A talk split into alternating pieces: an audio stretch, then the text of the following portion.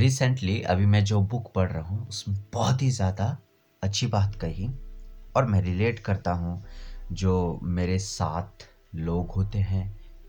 बहुत कम लोग, ज़्यादा भी नहीं, लेकिन नाइन्टी परसेंट लोग मैंने देखा है इसी कैटेगरी में आते हैं जो ये चीज़ें बोलते हैं। सुनने का है। क्या क्या चीज़ें मैं बोलूँगा?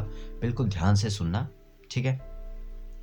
वे गवर्नमेंट को दोष देते वे शेयर बाज़ार को दोष देते वे अपने ब्रोकर को दोष देते वे अपने बिज़नेस के टाइप को दोष देते हैं वे अपनी कंपनी के मालिक को दोष देते हैं वे अपने कर्मचारियों को दोष देते हैं वे अपने मैनेजर को दोष देते वे हेड ऑफ़िस को सर्विस को दोष देते वे शिपिंग डिपार्टमेंट को दोष देते वे अपने पार्टनर को दोष देते वे अपने जीवन साथी को दोष देते वे ईश्वर को भी दोष देते और ज़ाहिर है वे हमेशा अपने माता पिता को भी दोष देते अगर आप भी ये सब चीज़ें कर रहे हैं तो आज ही करना छोड़ दे, क्योंकि इस बुक में इतनी अच्छी बात कही है, मैं सोच भी नहीं सकता था राइट तो अगर आप भी ऐसी चीज़ें करते हैं तो आज से, अभी से राइट नाउ करना छोड़ दे।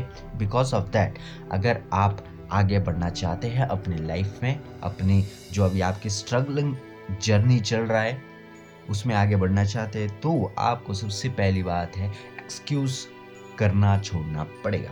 ये बहुत सारे एक्सक्यूजेज हैं जो हमें आगे बढ़ने से रोकता है। अगर वीडियो पसंद आई, बाकी आपको पता ही क्या करना है।